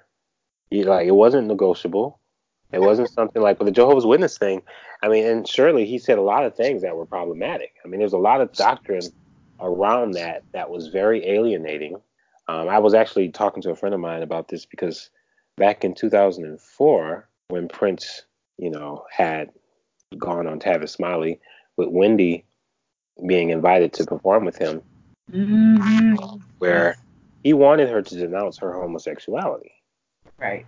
And you know, he even said that she needs to get on Larry King and denounce his denounce her sexuality. And you know, she was really hurt by this. She's like, well, I guess it really hurts to lose somebody you really love. Like she was like, well, I'm not gonna, you know, socialize with someone who like doesn't believe, you know, I am who I am. And eventually, you know, he invited her on there, and it became evident that he was trying to backpedal out of that. But it was still like, dude, like, come on, man. And then he made the quote where he was like, you know, God saw everyone sticking it everywhere, and he was like, enough. And then there was the burqa comment he made in 2012. I'll never forget that one. Wait, uh-huh. what? In 2011 or 12, he made a comment about how in the Middle East, women don't have choices because they have to wear a burqa. And it was framed in a way where it almost sounded as if he was saying it should.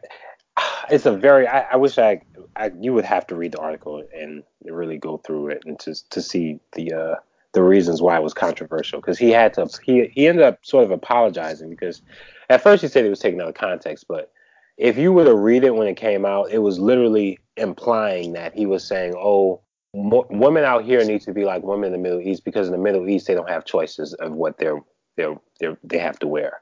So after let's see, so he had the twins Right.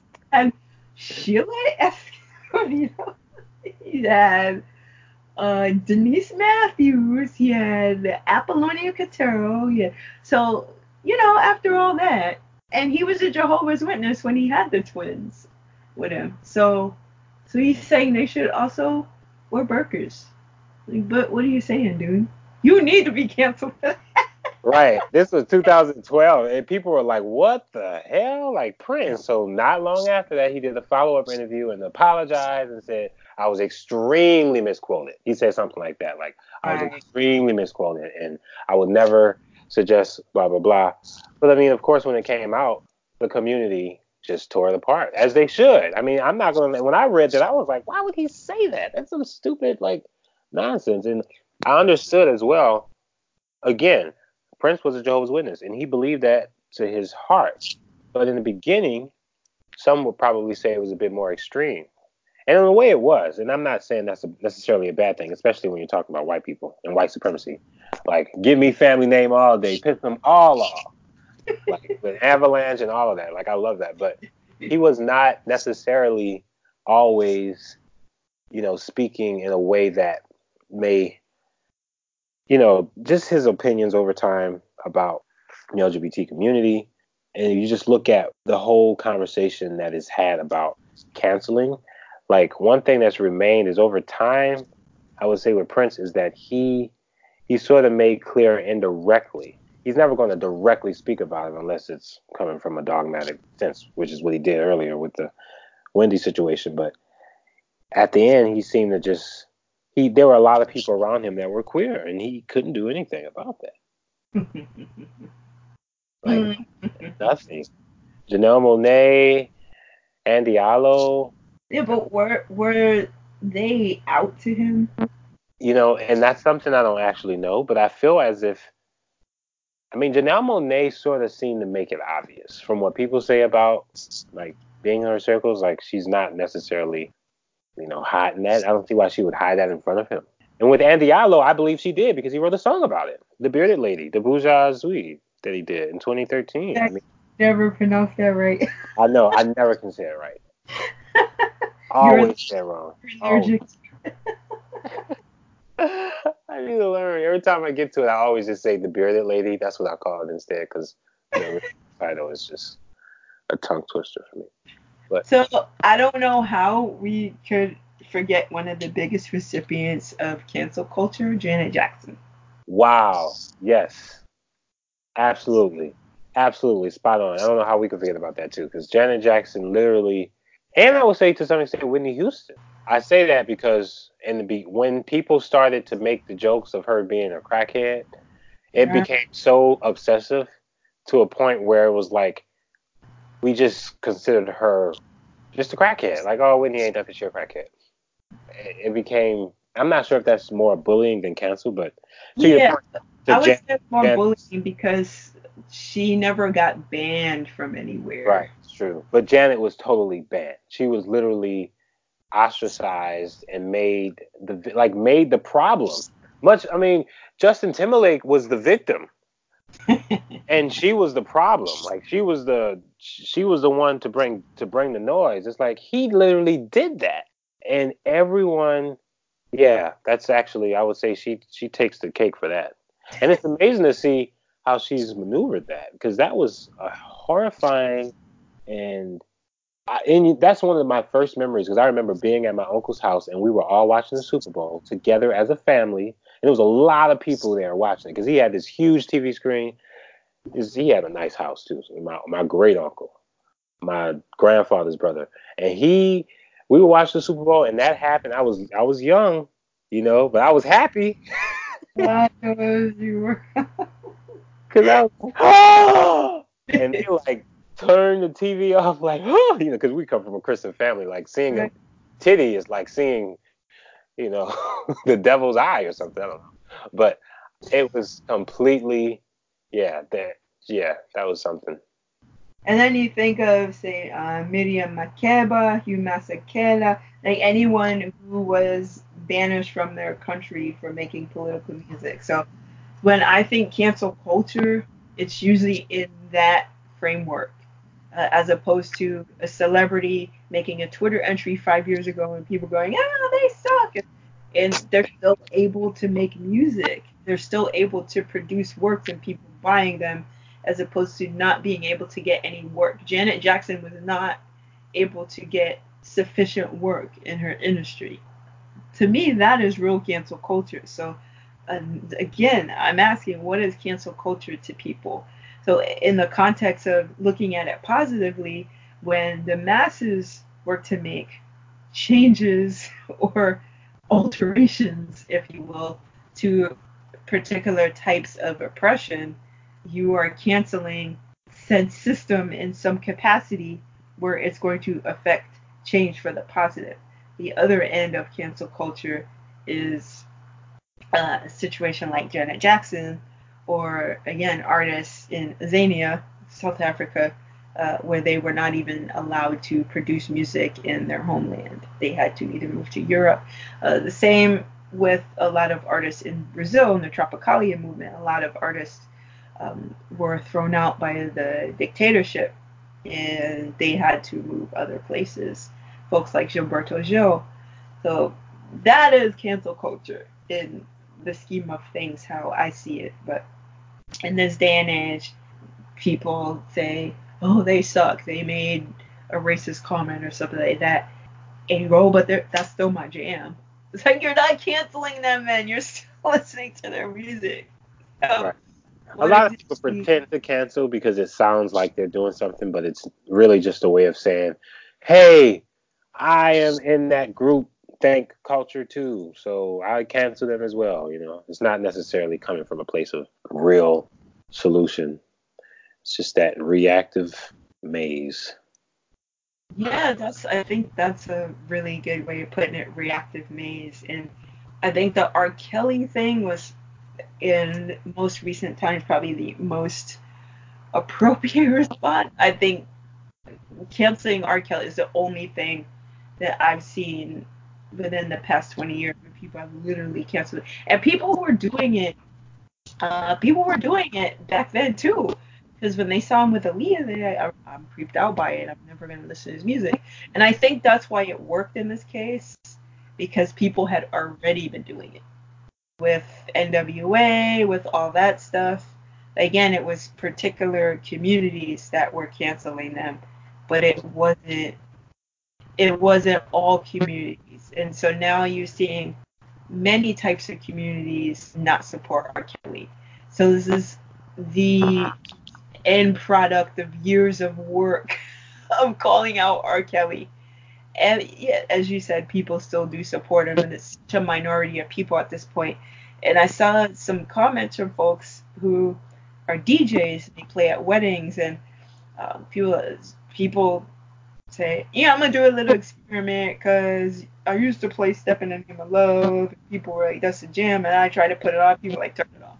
So it really is true that people do not want R. Kelly at their parties or their events anymore. And Michael Jackson, people like, that's my jam. So Michael Jackson is not. not. R. Kelly is canceled at this point. Right. He's the only person of recent in the social media age that I have seen quote canceled. And it's also interesting because uh, one of the founders of YouTube said he got together with people and created YouTube because he couldn't find footage of that Super Bowl incident on the internet. So we are like, we want to put. right. So, like, hmm, interesting. But yeah, people have always tried to quote cancel Michael Jackson. That's nothing new either. Uh, particularly since '93, people like, oh, but it wasn't as widespread. There were again DJs that were questioning, oh, I don't know, but people wanted it too much. And then 2005, it was even bigger conversation. Should we cancel him? Uh, people said, nope, we want to do so then people forgot about it, and now for some reason you have these two guys. What is it about these two guys that somehow people believe, even though there was a story of Arvizo, there was a story of Chandler, and they were kids at the time, and people still didn't cancel Michael Jackson. Why is it now these two adult men who testified, who gave sworn testimony, sworn and say he didn't do anything? Why does it take a highly stylized movie to believe them now and cancel Michael Jackson? This is what I don't understand. Because it's easy. It's easier than reading the transcript. It's easier than really being objective about it. I mean, people don't really take the time to think about anything. They rely on their pre-established notions and they don't really take the time to think about it. And you know, when you add into the fact, and someone even predicted this. I guess I I sort of saw this too. I was like, okay, when they start talking about this R. Kelly, and I still haven't seen a documentary. I haven't seen either of them. You know, I haven't seen Leaving Neverland. No, I know you've seen that, but I've never seen that or the R. Kelly documentary.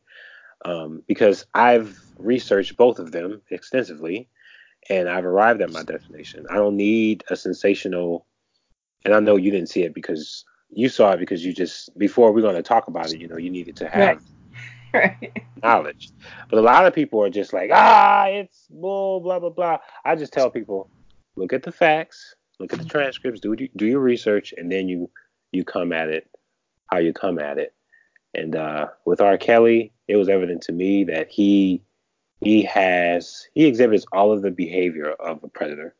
You know, there's really no justifying that. And I just think it's interesting how people pick and choose who they want to cancel because it's not necessarily based off of what a person does, but how people think they should be treated. Like, oh, well, we should just stop listening to them or we should just not play that. But then in private, they still do. It's just a weird way of pretending to care about something, but just really not. I think it, the means of canceling Michael Jackson has shifted though. I think it's beyond, uh, on some levels, beyond him being with boys. Um, mm. R. Kelly, even though he has been with girls, he's still more canceled than Michael. So I find that interesting given the patriarchy that exists in US society and other places across the globe. But Michael Jackson is still accepted. I, I don't know if that's because he's not physically here. If he was here, it might be different. I don't know. It's also been a long time coming for R. Kelly. That's probably another factor as to why he's canceled because both of them had movies and it could also be because R. Kelly also had people in his camp in the movie, and they said, yeah, you know, I did protect R. Kelly. So I think there's that as well. I think there's a lot of factors. But in terms of the gender dynamics, Michael Jackson, when the news came out of the trials and the cases, it was a lot. Whoa, he's hanging out with his little boys. What's up? Um, but I haven't heard that so much. Yes, you hear it in pockets, but people are not having those conversations so much. I also think with, uh, again, Arvizo being a child, Chandler being a child, and I have a tendency to believe a child when they say that, but given the research that I did, it's like, Ooh. and also with uh, sometimes the parents being on uh, audio, giving away that you know different situation. So there's a lot of things around it, but you mentioned people not looking at the evidence in terms of uh, uh, what's his face, Safechuck and Robson. But again, what happened in 1993. People weren't necessarily looking at the evidence, but he still was not quote canceled. People were just like, "What are y'all talking about? Like, what? What's going on?" Or 2005, not everybody looked at the transcript, but people still weren't saying cancel Michael Jackson at the rate they are now. So, what do you think the difference is? Because people are not looking at any kind of evidence; they're just going on their own perceptions of Michael Jackson still. Absolutely. I mean, this is the whole deal. I think Wade Robson, Dan Reed, James Safechuck, you know, what's going to happen is the future will happen. The future, and somebody's going to crack, and it's going to be this whole thing where it's already a show. Like I can already see the reaction. The media saying, "Oh, just then, Wade Robson, blah blah blah blah. Maybe you know whatever it is. Break. Wade Robson ain't cracking. He he's a, he ain't cracking actually. James, he's a sociopath. Uh, yeah, he's not cracking. But James Safechuck, I can see him cracking. Yeah, I could.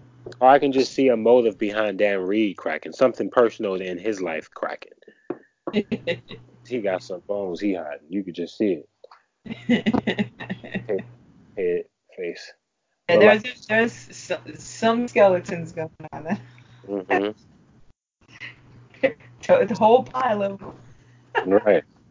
But yeah, why why is it that people didn't necessarily do research and the news channels they weren't saying Michael Jackson was innocent. So what do you think is the difference between now and then?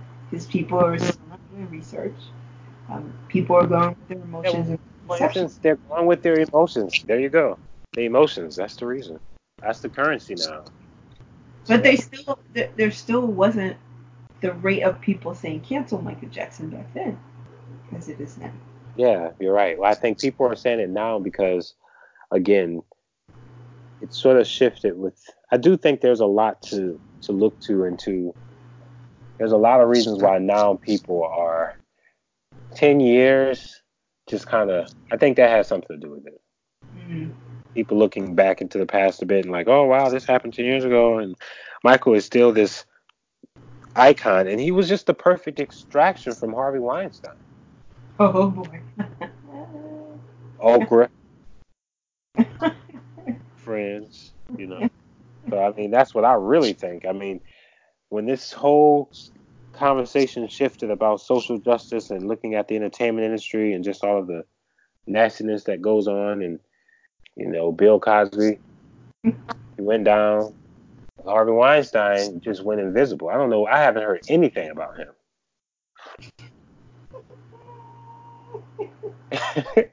Like where is he? He's not in prison. Nope. So like the last thing I heard was he got like water thrown in his face. Oh, really? Yeah, but that was years. That was probably two years ago. That was not any time recently. Hmm. It says that Harvey Weinstein to appear in court Monday on indictment not yet made public. And Taylor Swift breaks her silence on Harvey Weinstein as she opens up about her own assault case. Wait, what? What did um Janelle Monáe say? Apparently, she had some. Oh, now this is what I've seen and if this is if this is actually why people are upset with Janelle Monáe, I mean, I laughed at it. I'm gonna be honest with you. I laughed at it. So I'm gonna read it to you. Okay. Now, do you first know about the Popeyes situation? Uh. So online right now, people. Oh wow, she deleted it. Huh? Why didn't I? Why didn't I um did you screenshot it? Dang. All right, she let's. She essentially said for the Popeyes thing, she was like, we need to have voting booths outside of the Popeyes to get people to vote.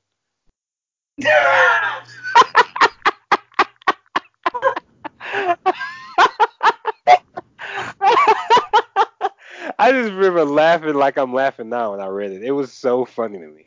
Oh my god. Damn, deleted it. I'm so mad. Why did she delete it? Somebody has to have a screenshot on this. Wait.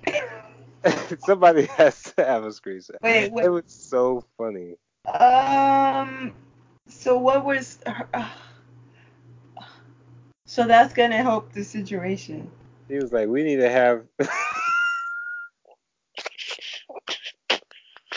Why can't people laugh those kind of things off? Like, she was obviously wrong in that department, but I'm not. She deleted it. Why? Somebody must have a screenshot here. Here it is. Here it is. Thank you, love. Okay, so this is what she wrote. Perhaps we put voting booths at every Popeyes location. While we wait on that sandwich, you can register and vote. Popeyes holla. What? Okay, okay.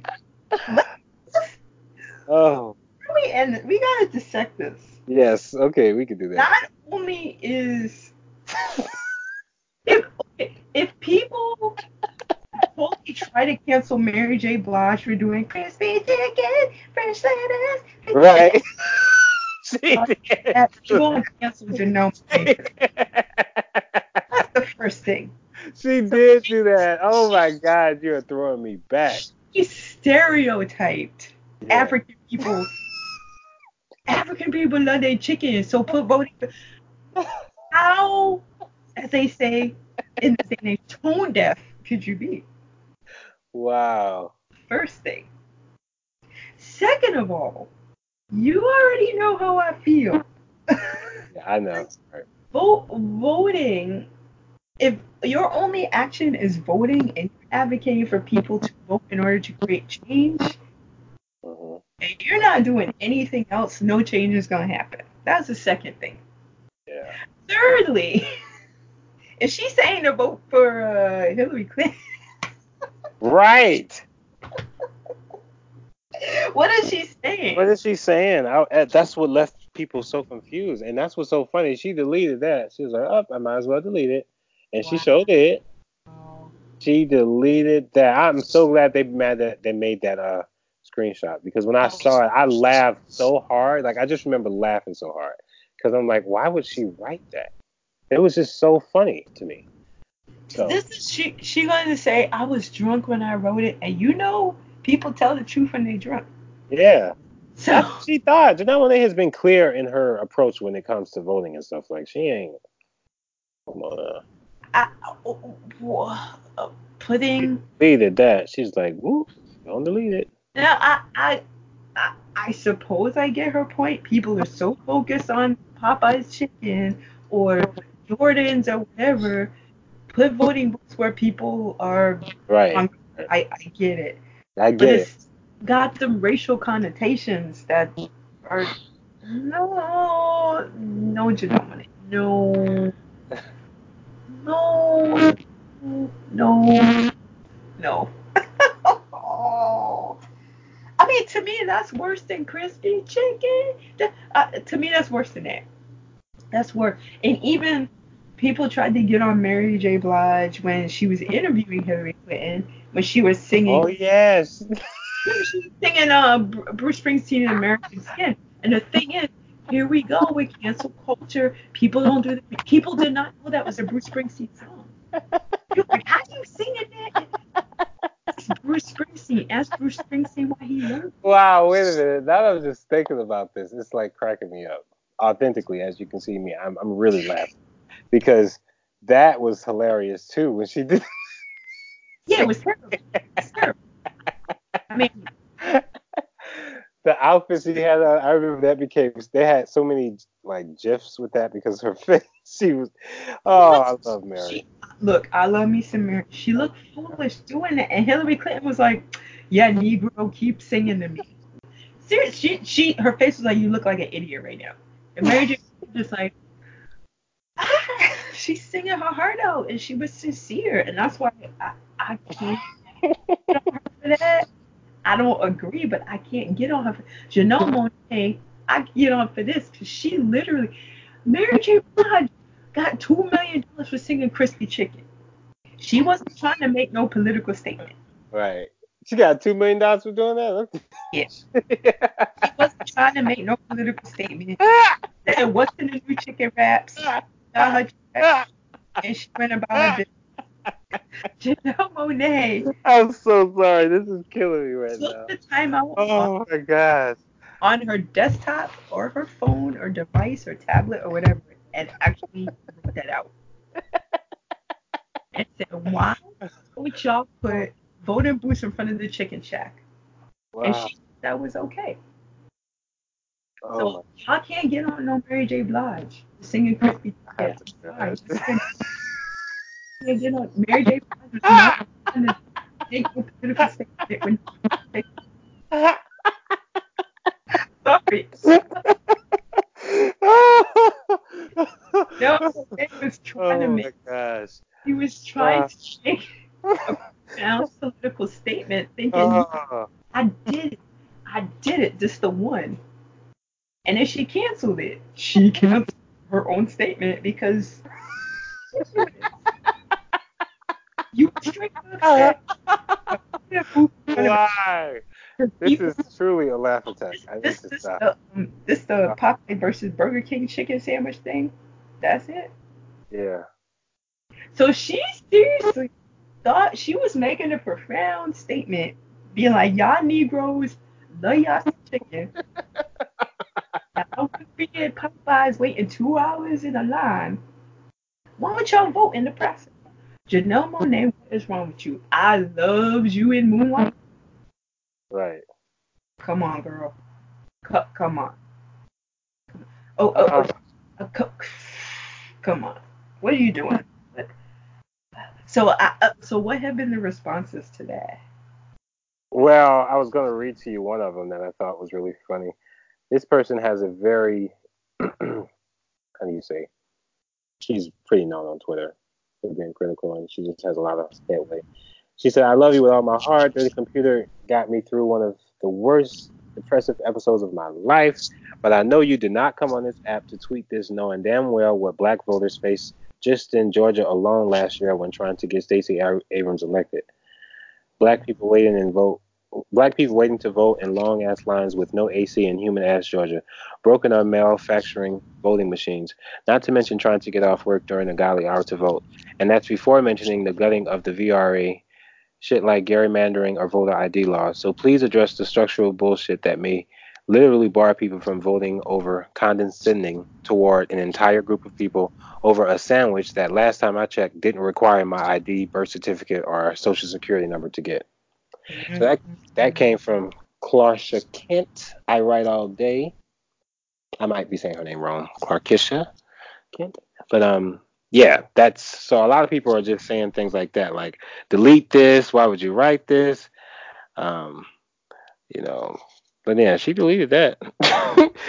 oh, that was just so funny. That was a true these are the moments I live for, ladies and gentlemen. Y'all Janelle people, Monáe said, crispy voting, fresh lettuce, eat cheese, and push the lever, everybody, while you waiting for your chicken. Go vote. I mean, the, right? doing. On, man.